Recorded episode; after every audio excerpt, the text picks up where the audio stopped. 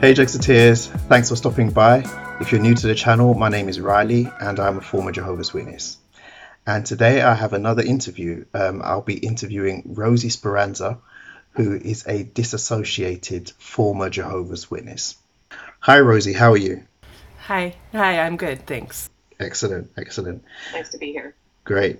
So uh, you sent me an email um, not too long ago, uh, just summarizing your story, and um, I read through it, and there, there were some really compelling elements to uh, your experiences that I thought merited an, a, an interview, which which is great that you um, offered me that opportunity. So thank you very much for that. Absolutely. Thank you for giving me the opportunity. Yeah, no problem. No problem. So, how did you um, first become acquainted or become a Jehovah's Witness? So, my parents um, were baptized in 69, 68, somewhere around there, and then I was born in 71. So, they came in with the big push, you know, the 1975 push. They were uh, 19 and 20 or 19 and 21. My dad's a couple years older. So he had just gotten out of Vietnam. My mom uh, had a two year old son, and it was just kind of, it, it just worked for them at the time. Right, right. And are your parents still with us?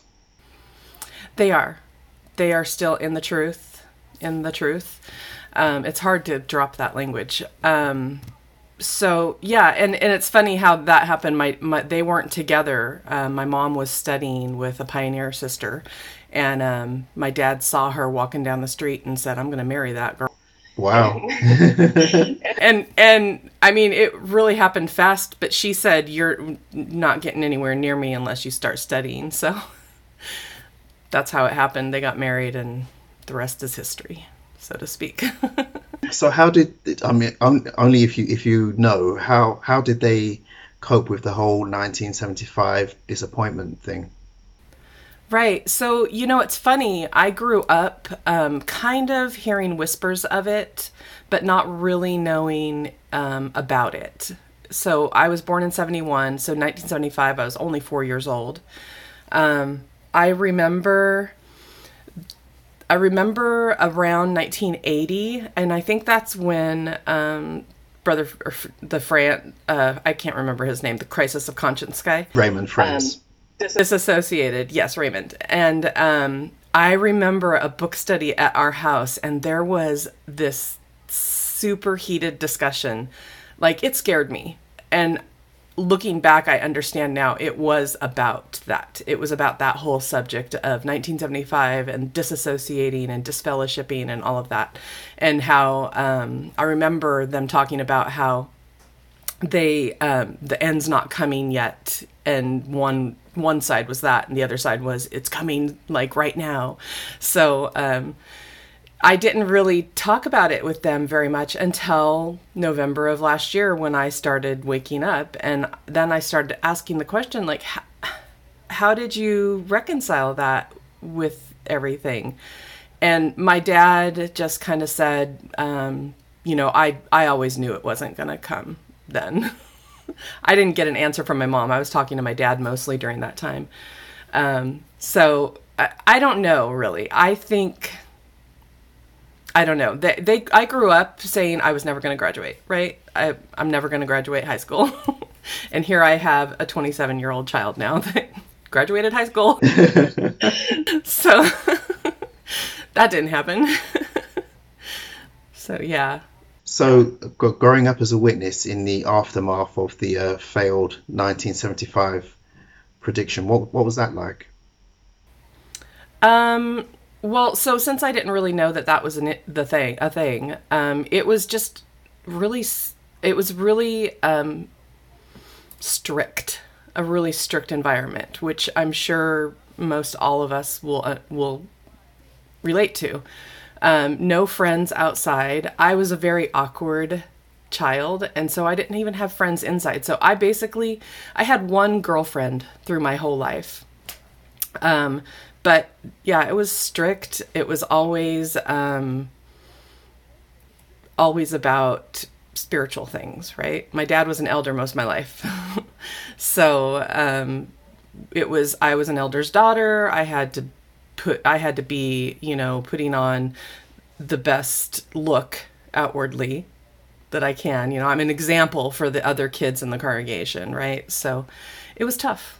It was tough. It wasn't half as bad as some other people. Um, a lot of people, you know, went through a lot of abuse and everything.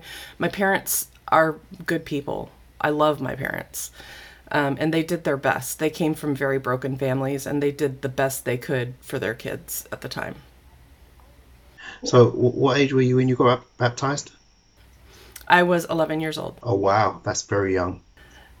Yeah, and I didn't get baptized. Um, I thought I was doing it for the right reason, right? But I um, really, it was, I thought maybe this would get me friends, you know, and maybe this is what I'm supposed to do. Um, so, and then at the baptism talk, I, they, he said, by now you've already made your prayerful dedication to Jehovah. And I just was like, wait, what? I didn't do that. you know, I'm an 11 year old kid. What 11 year old kid really understands the concept of what they're getting themselves into, right? I mean, there's no way I would let my own children do something like that. Like, it's signing a contract for your life. You don't do that at 11. So, we all, that's, I'm preaching to the choir here. Yeah, yeah, exactly. So, did, did getting baptized at such a young age, I mean, did it make you feel any different um, where the religion was concerned? Um, I maybe for a tiny bit. Um, I think I was. I've always been a rebel, so I've always pushed back against rules, and it's gotten me in trouble a lot. But I've always been very like, no, I don't want to. But there was a period of time where I auxiliary pioneered. Um, I thought maybe I might have want might have want to go into regular pioneering, but after I did the regular pioneering, I decided that is absolutely not something I want to do. You know, that I just couldn't do it. So there was a little bit of time, but I was more in, I was more interested in um, worldly things than the theocratic things, you know. So so being interested in worldly things and being a bit of a rebel, how how did that affect your life as a JW when you got into your teenage years? Oh, it was pretty bad. Um, I mean, I held it together until I was 18, but I was already starting down the path. Like, I was working at a department store and I was making friends with guys. Um, I was like talking to them on the down low, right? And, and, you know, this was before cell phones, so it was really on the down low. It wasn't like, oh, I have my cell phone in my room kind of thing, or I'm texting them. Um, so, and and then once I was 18, it was it was done and over basically for me. It was just a matter of time before I got disfellowshipped. so you actually got disfellowshipped. I did. I did. It's funny. Um, this guy that I had met, he was 10 years older than me, or no, 12 years older than me, and he waited until I was 18 before we went out on a date. And I thought at the time I was so innocent and immature and didn't understand the world, right? I thought, oh, how special. He's waiting till I'm 18, you know, to go out on a date with me. No, he was just saying, I'm not going to go out with you until you're 18 because I don't want to get in trouble. you know, the things we don't know, right? Um, and I went out um, with him to San Francisco, and we had an amazing time out. And things happened. The very next day, somebody had tattled. I don't know who saw me. I don't know how it happened, but somebody, my mom and dad were calling me, like, Where were you last night? Somebody saw you. And that was the end. I, I got disfellowshipped over that. So. Yeah, yeah. The, the, Jehovah's Witness intelligence network is like second to none. I know. I know. I don't know. Like, how did how did that happen? And I was so angry at that point when I went to my judicial committee. I was in this like um, trench coat, full length trench coat, mini skirt, black nylons, like heavy makeup. Really, like I was the quintessential uh, person that leaves the truth, right? I, I was smoking a cigarette in the parking lot at the Kingdom Hall and I put it out on the, on the floor because I was like, you know, F you. I was so mad at everybody for for what I, I knew they were gonna do to me and take my family away from me, right? Because of this. so yeah, got disfellowshipped. Right, right. And the whole judicial committee experience. I mean, what was that like for you? Only if you're comfortable um, speaking about oh, it. yeah, no, that's fine. Um, at the time, okay, so I've been disfellowshipped more than once. So that time, I was so angry. I did not. They asked the questions, the normal questions like how many times and, you know, what type and all of that. And I was just so burning up angry that it didn't really make a big impact on me. I was just like, go ahead and disfellowship me. I don't even care. I hate you guys. And so that one didn't impact me as much as the one down the, the couple down the line. So um, I know they did ask those questions, but I didn't feel uncomfortable because of my, my rage was taking over. so the later disfellowshipping, um, the one that you know had a negative impact on you, how, how was that different compared to the first one? Um, well, so I had by the time the second one happened, um, I had a child. I got pregnant after I was disfellowshipped, moved back in with my mom and dad, um, and gave birth to my oldest son, and was in for a little while. Um, but like mostly it was I, I don't know like i just want to say being put out there at 18 raised as a jehovah's witness i just i was lost i didn't know what i wanted i didn't know if i wanted to be a jehovah's witness or i didn't even have a clue what i wanted to do so i was just going through the motions right and so i wasn't really in i was going through the motions but i was in mentally that this is the truth. I just have problems doing it, right? So about four and a half, five years later, I got, I I met my ex husband, and um, that was like horrible. I met him within um, two months. We were married. Um, within a month after that, I was pregnant, and then a month after that, I had left him. Wow. So it was, it was, like this it was it was crazy. But so I had my daughter. They disfellowshipped me because I got married to um uh somebody that wasn't a Jehovah's Witness. And I had sex before marriage, right? So those were the two. Um and they asked me really probing questions on that one. It was super uncomfortable. And what made it even more uncomfortable is that one of the elders on my judicial committee was my best friend growing up, like one of my best friends. There was a group of like five or six of us, and we would literally just hang out every night, just about every non meeting night, we were hanging out. And I, I mean, we talked to each other and said in, not intimate like relationship things, but like bared our soul to each other. And, and they were just really good friends. And then he was on my judicial committee. I know he felt uncomfortable too because he didn't say much during it. But um, yeah, and then there was another brother on that JC that called me before and basically uh, yelled at me and told me I was an awful person and that I was ruining my life and that there's no coming back from this ever before the judicial committee even happened, he did that. So that one was traumatic for me. That one was really traumatic for me. So it's as if the decision had already been made. It was a foregone conclusion. Right. Yeah. yeah. Pretty much. Yeah. Yeah. I mean, when when I started um, my activism work and started, you know, re- researching the religion and judicial committees and reading the Shepherd of the Flock of God book, I came across so many, so many reports of people who have been asked the most inappropriate and unnecessary questions in judicial right. committees. And um, I mean, it's so common.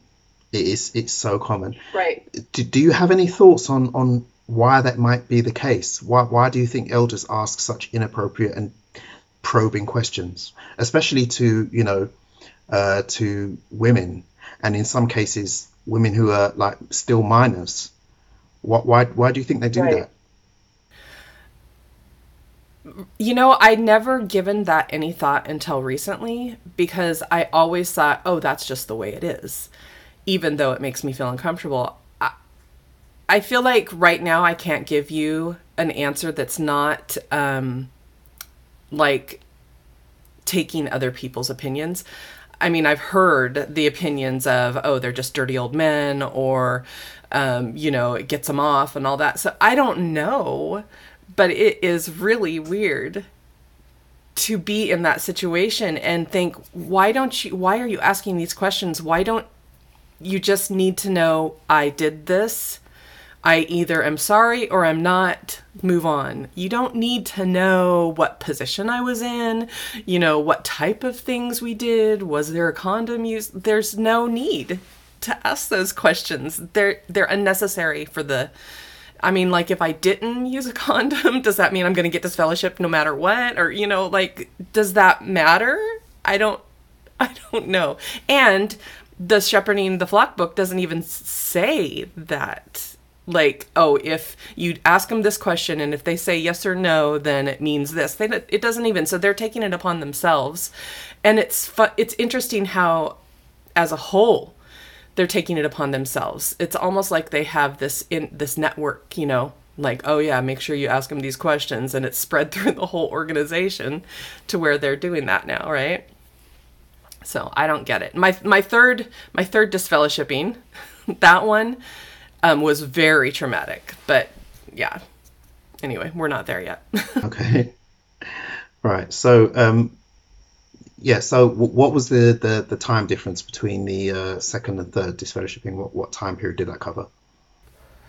Um, so I got disfell. It it it corresponded with the births of my kids or the pregnancies of my kids, basically. Um, so it's basically five years between each. My kids are five years apart. Um, and so actually, you know what? I'm, I'm, trying to think. Did I get disfellowship three times? I'm starting to forget. I think I got disfellowship twice and publicly reproved the second time, and that's when I faded. But that one was really difficult. Um, so it was about five years later. I was pregnant with my son, my youngest, and um, that one was with brothers that I grew up with. Not I, not I grew up with. Uh, they saw me grow up. So they were older men in the congregation that um, like were family friends, right? You know, they they my their kids were my friends kind of thing. I mean, friends. I I didn't have many friends, but we did things together, dinners and camping and all that. Um, and one of the brothers, I really until this judicial committee, I really um, felt like he was like my second dad kind of that's how I felt about him. And he was the one that asked all of those questions. Was there oral sex? Did you give oral sex? Did he give oral sex? Was there, um, were you completely nude? You know, did he touch any other parts of your body? You know, it was like invasive. And the first two com- judicial committees that I went to didn't, I mean, the second one went there pretty close, but this one just like laid it all out. And we're going to ask you all these questions. And I just remember, I at that point I was older. I was in my 30s, and I remember saying to myself, "I'm not going to answer these questions."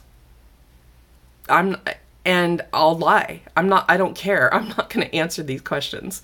So I basically lied to them because I didn't feel like I thought it was a violation and I didn't it, spiritual war, warfare, you know, if you want to lie on the part of that, then I I didn't feel bad about lying because it was an invasion of my privacy and they had no reason to know these things. So, um that was that was pretty traumatic. Wow. Wow. So this was the third time, right?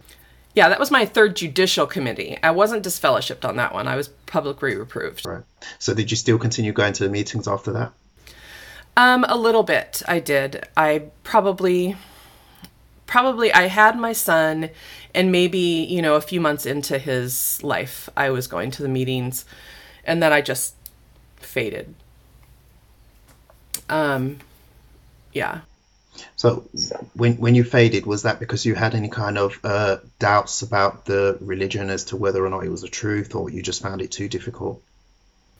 Um, I think so. Here's the thing: the cognitive cognitive dissonance really had hold of me, uh, strong throughout my life, and I would have periods where I'm like, "This is not the truth," and then it would go whoop and gone.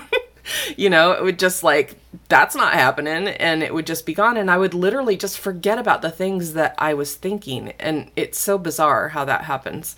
So, all through my life, there were times when I felt um, very much like this wasn't the truth. But then, like I said, it would just go away and I'd move on.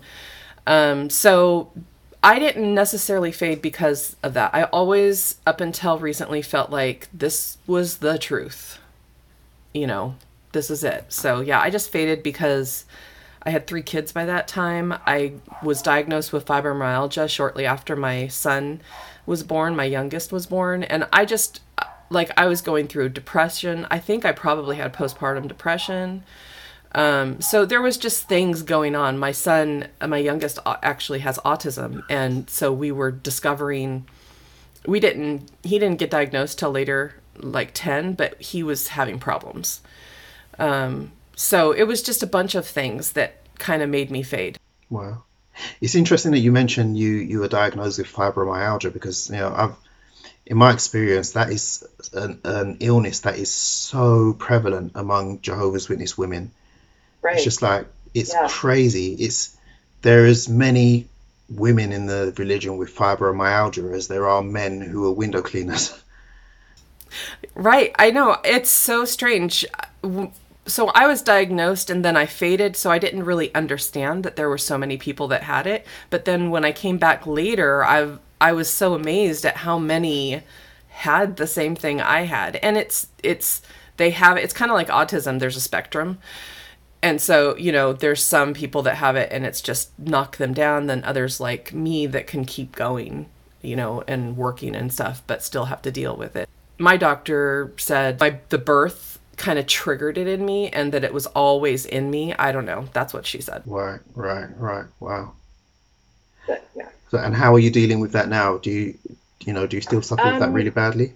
oh, oh yeah i do. I I'm the main wage earner in my family, so I have to work. Um, but but that's basically all I can give to my family is work because by the time I'm done with my workday, um, I'm done. I'm done. I come I come home, I craft now. I come home and I sit at my desk and I just craft until I can't. I have to go to sleep. So so now obviously you you've woken up and you've realized that it's not the one true religion. How, how did that happen? Well, let's okay, so let me rewind a little bit if you don't mind. Um, so after I faded, um, I went about 12 years inactive. During that time, um, I play video games. I'm a gamer girl. and so I I was playing World of Warcraft and uh, my hus- I met my husband mm-hmm. on online. So Oh wow. not a witness. yeah. Was that through World of Warcraft? Yeah. Oh yeah. wow. yeah, it was kind of neat. We have stories. Um, so he lived in Florida, and um, I went. Amazingly enough, my mom, my mom and dad, and my sister watched my kids while I flew out there for a week. You know, to meet this guy that wasn't a Jehovah's Witness, but this was full into my fade, and I had been inactive for for a few years. Um, and then eventually he moved out here and was living with me um, for a good long time. And during that whole time, also, my son, my youngest son, I mean, it was, um, I, it was a really bad, it was like the dark ages of my life. Um, my my husband um, has severe clinical depression, so I was a caretaker for him. My youngest son um, was really full fledged coming into his autism, and he's high functioning, and high functioning children are very volatile and their behavior is really bad. So we had walls pun- that had holes punched in them, and he would throw things and hurt us, and so it was just like chaotic during that time.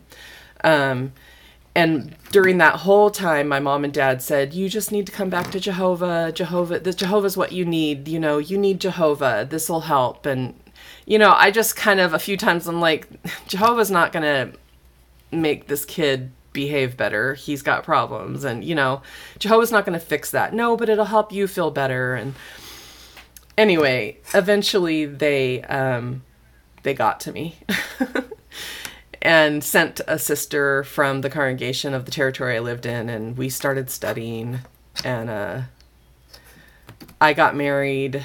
I got my divorce finalized from the the last guy because I never did that, and then I got married a week later to my husband, who I'd been living with for years, and um, went to the meeting the next week and got publicly reproved in a congregation of people I didn't even know.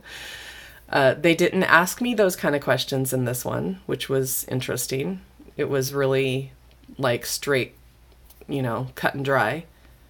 And then, um, so I came back right around the time when they started. I mean, it was like a year or two before they started the whole series of conventions of, you know, endurance and rejoice and all that. So, and I was in. I was so in. Um, I got super love bombed. Mm. Um, and the congregation I went in had um, it was an older congregation. There were a lot of older si- brothers and sisters, and man, those older sisters are a hoot. we would go out in service, and we had Rural territory, we would just like it was the funnest days as a Jehovah's Witness I had ever had in my life. I mean, we would go to break, we'd just be laughing the whole time. It was just refreshing and so lovely to be around them. Those good people, right? Misled, but good people. I didn't think they were misled at the time. uh, so I auxiliary pioneered a bunch um, during that time. And then I started getting depressed. And um, the last couple of years, I've just been in and out of depression. And um, yeah, so I wanted to kind of give that picture before the wake up. Um, so your question was, how did that start happening? Yeah. Okay, so I'll go back a few years um, when the CSA in Australia came out. Um, I didn't know about that when it first came out. My husband, um, who's not a Jehovah's Witness, linked me something a couple of years ago about it. And I read the whole article and I was appalled. I was like, what is going on? And I immediately, as soon as I read that, I called my dad. My dad's an elder. I called my dad. I'm like, what the heck's going on here? Do you guys do this? And I was very straightforward like, do you, if somebody is doing this, what do you do? And he gave the answer, well, you know, the rules have changed and we don't do those things anymore. Um, if there's ever somebody, then we like let the uh, family heads know. And he gave me some other answers that were satisfactory to me. I don't know why, but they were. It was my dad. I love my dad. Um, and so I said, okay. And I dropped it. And I moved on and it went whoop out of my brain. um, and so then, like back in August, I was um, watching a show about carbon dating.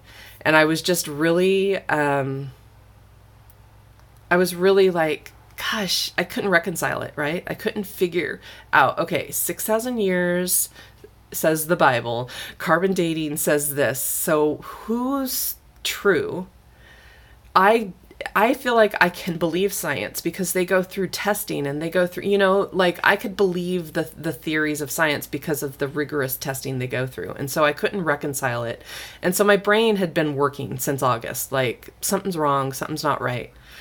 Um and then in late August, like the last few days of not August, October, I was watching Scientology.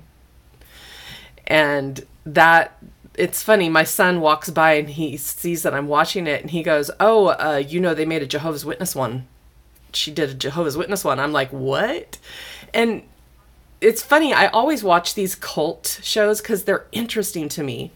And Scientology, this one I related to so much, and I hear that a lot. A lot of people did. I like almost every episode. I'm like, "Yep, that's kind of how Jehovah's Witnesses are," and so when he said that, I was already like feeling that and I went on cert. I went hunting it down and I couldn't find it, couldn't find it. But while I was searching, I came across Apostasy, the movie.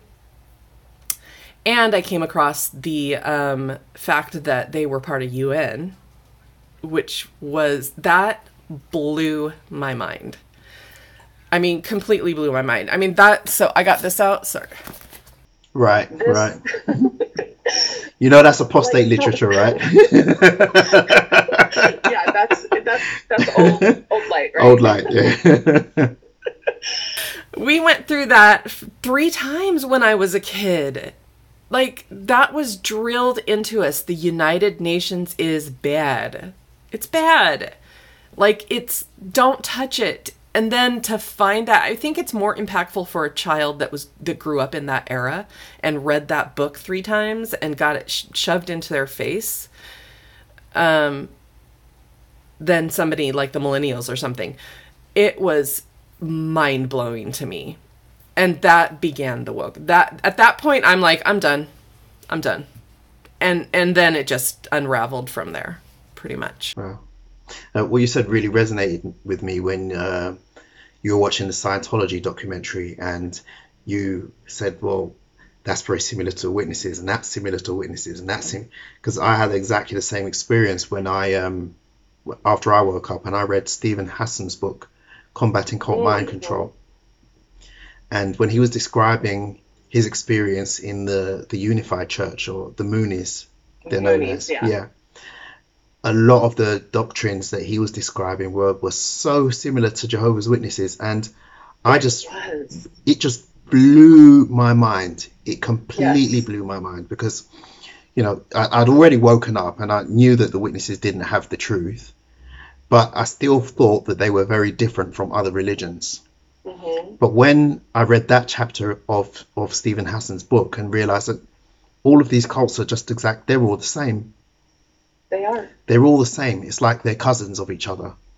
You know, Right. they they they're all descended from one common, you know, cult ancestor, so to speak. Yeah. You know, Yeah. and um, it it it, it was really astonishing because as a witness, you're you're taught that you're so unique, and our religion and our spiritual heritage is so unique, and we're so Right. different. And but then when you look into other cults, you just realize they're all the same.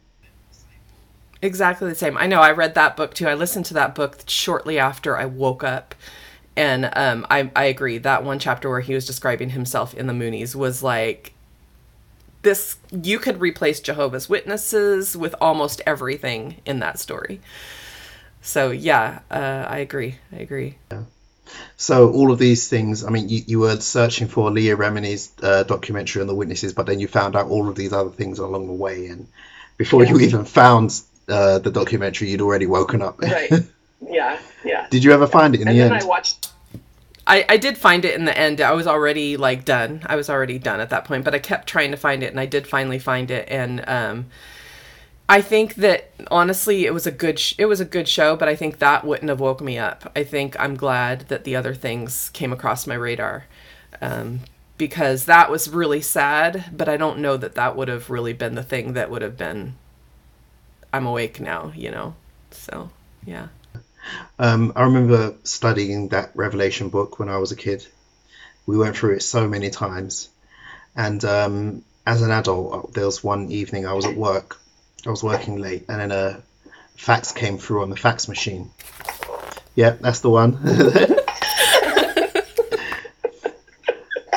yeah, so a fax came through on the fax machine, and it was an apostate like flyer, like an apostate le- leaflet or something. Just I don't know. I guess somebody just random was just randomly dialing uh, fax numbers and just sending this thing through. Wow. So um, it came through, but I started reading it before I realized what it was, and then I saw that you know it mentioned Jehovah's Witnesses and it mentioned not, um, the UN affiliation, and I actually went to one of my elders and um, asked him about it, and he told he, he gave me some you know the the the standard thing that you know they weren't really members they just needed access to the Right. library Right. or something and it, it, it didn't really pique my interest beyond that Yeah. um, but now that I'm a- I'm awake and I've learned about it you know and and know what really happened and seen the correspondence and everything I'm ju- I'm yeah. completely disgusted completely mean, disgusted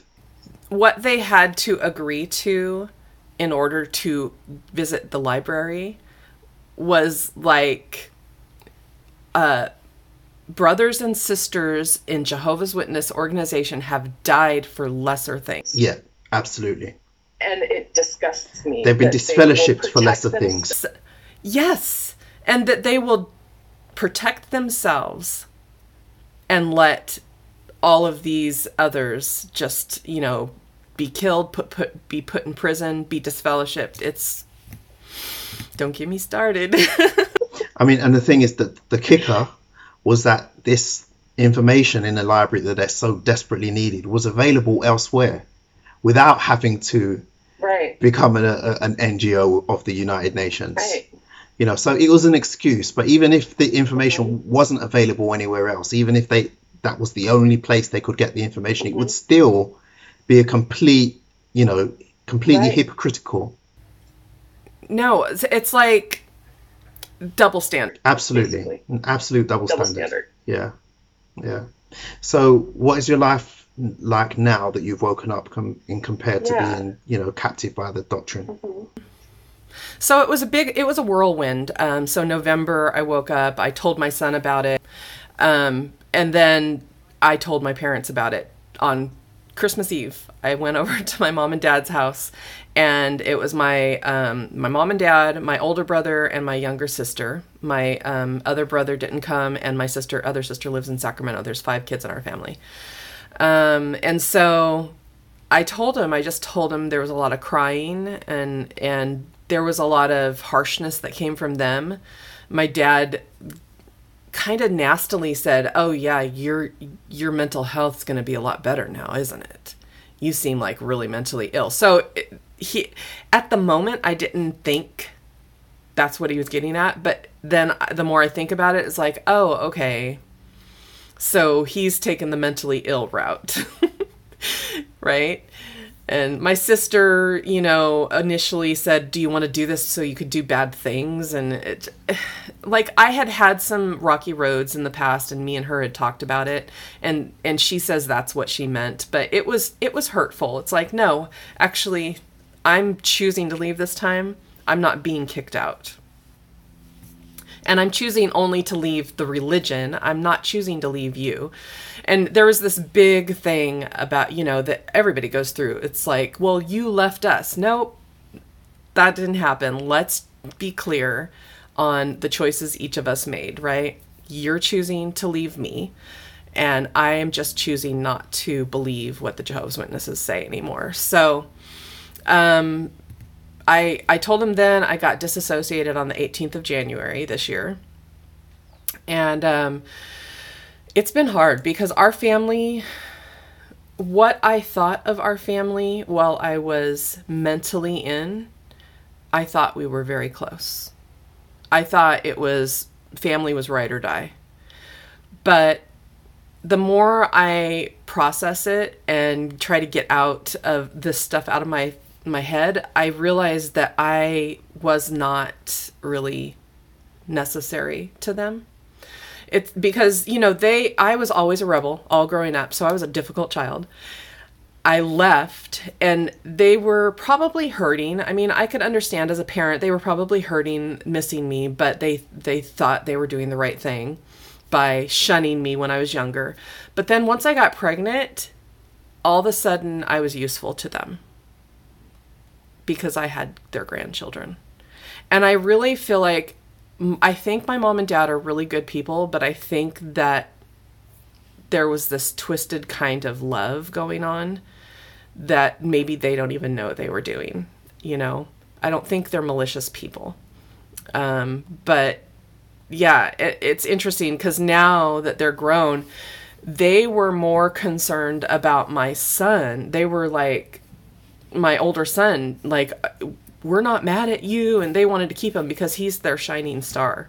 He's like, he gives really good uh, answers at the meeting. He's like very intellectual and smart. He is super smart.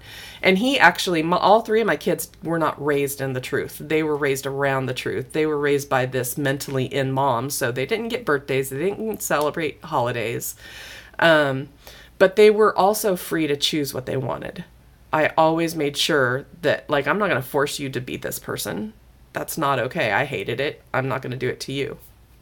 So, um, so there's been a lot of trauma going on between the family. I reached out to them about a month after and I said, you know, I really miss you guys. It's heartbreaking. It's like unbearably so.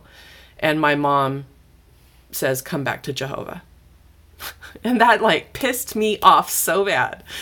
Like you are my mom, and that's all you can say to me is "Come back to Jehovah." I just poured my heart out to you, and you just say, "Come back to Jehovah." Not, I love you too. I miss you too. I mean, even a little bit of that would have been nice. I wish you would come back to Jehovah, but I love you and I miss you. Nothing like that. And and it just pissed me off and so I went on a rage. and I just I said I'm so effing angry that you guys are treating me this way and and and then I like rattled off a bunch of truths that I know about the UN and about the CSA, and I just like boop boop boop boop. So yeah, it, it and since then I haven't said I haven't talked to him at all. So, Right. So I that probably was won't. that was January this year, that was probably February. February. Right. By then, that was February. and that's the last Yeah. time you spoke to your parents. Yeah, I mean, th- this is a family that talks all the time. We text back and forth, you know, every week. We talk, whatever. We've been waiting to get back together, and and now I'm I'm not a part of that anymore. I'm dead. Well, that's a shame. You know how it is. O- Of course, I know how it is. You know, it's it's it doesn't make it any easier to hear that someone else is you know going through the same thing. Yeah. No matter how many Yeah. times you hear it, you know, Yeah. it's it's not an uncommon situation, but each time you hear it, it's just as saddening. Right. It is. But you know, my mental health was really bad when I was in. And I, I literally, for the last two or three years, my prayer to Jehovah has been, please, Jehovah, help me not to be such a bad person. And that's because I couldn't live up to anything. I could not live up to anything. And so, because I couldn't live up to anything, I felt horrible. I felt like a bad person.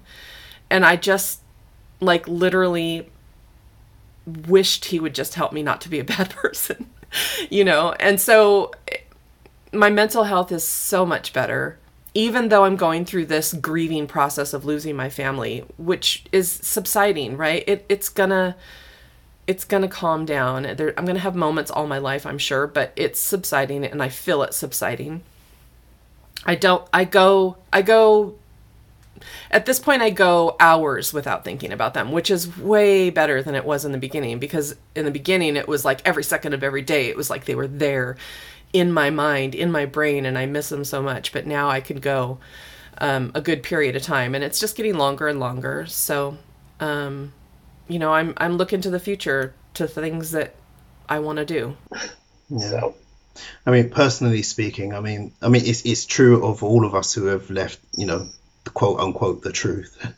That mm. you know, you when you leave, you pay a heavy price, and I, I know I've certainly paid a heavy price when it comes to you know relationships with friends and family. yeah.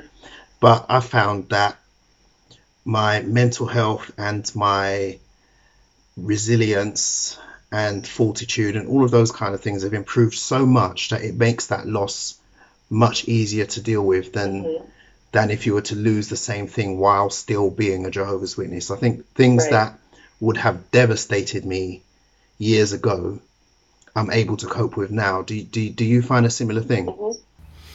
I'm finding that to be true. I mean, it's still fresh, obviously, because it just happened, but I am finding it to be. Um, I. It's interesting because all our lives we've been trained to trust in Jehovah, and and before you make any decision, you pray to Him. And I've always been rebel and independent and make my own decisions, but then I feel guilty for not praying. And now I just don't have. I have that lifted from me, right?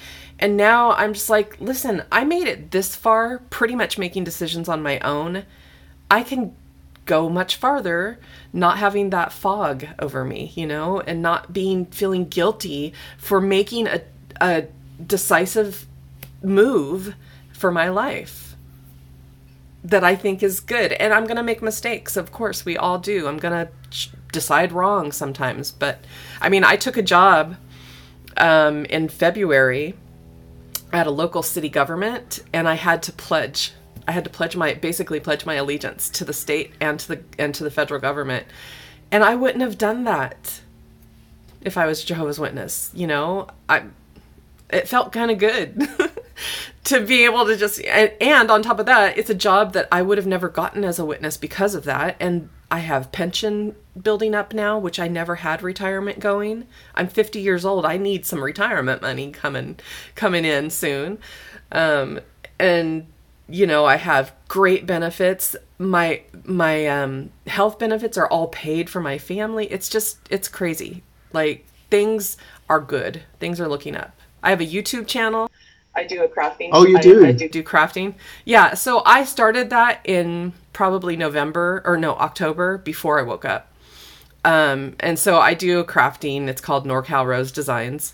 Um, but I'm also, and it's kind of slow, um, mostly because I'm busy and I don't get to make as many videos. Um, but I'm also wanting to be an activist like you and everybody else. Um, so I'm working on a channel. It's called Bad Association but I haven't posted anything yet. Um, I'm just I gotta I, before I dive into it, I gotta really feel like I have some substance to put out. So it'll be a, it'll be a little while, but I'm I'm starting that process. Well, that So, is yeah. excellent. That is excellent. I'm, I'm pleased to hear that you're, you know, moving forward. You're fulfilling your ambitions. You know, it's it's a great thing to see. One other thing that I wanted to say is while I was out, I went to college. while I was inactive, I went to college and I got a, a bachelor degree in accounting. Oh, that's fantastic. That's fantastic. Right. So Yeah. it's been absolutely fantastic speaking to you. Thank you so much. Um, I'll be Thank sure to link your your YouTube channel be, below in the description. Okay. And uh, when you have your XJW channel, Bad Association, up and running, please let me know. I'd love to look, look at your content and share it as Okay. well. Okay, sounds good. Sounds good. Thank you so much. I appreciate your time. Thank you. Thank you. And thank you, Jexiteers, for watching. I really hope you enjoyed this interview. If you haven't already done so, please subscribe with notifications to the channel so that you get alerted about all future videos. Thanks again for watching. Please proceed to the Jexit in an orderly fashion, and I'll see you in the next one. Thank you so much for watching to the very end of the video. If you haven't already done so, please like, leave a comment, and subscribe to the channel. If you like my work and want to help me continue doing it, please support me on Patreon at patreon.com forward slash Jexit underscore 2020. And with that, I'd like to sincerely thank these very special patrons who make these videos possible.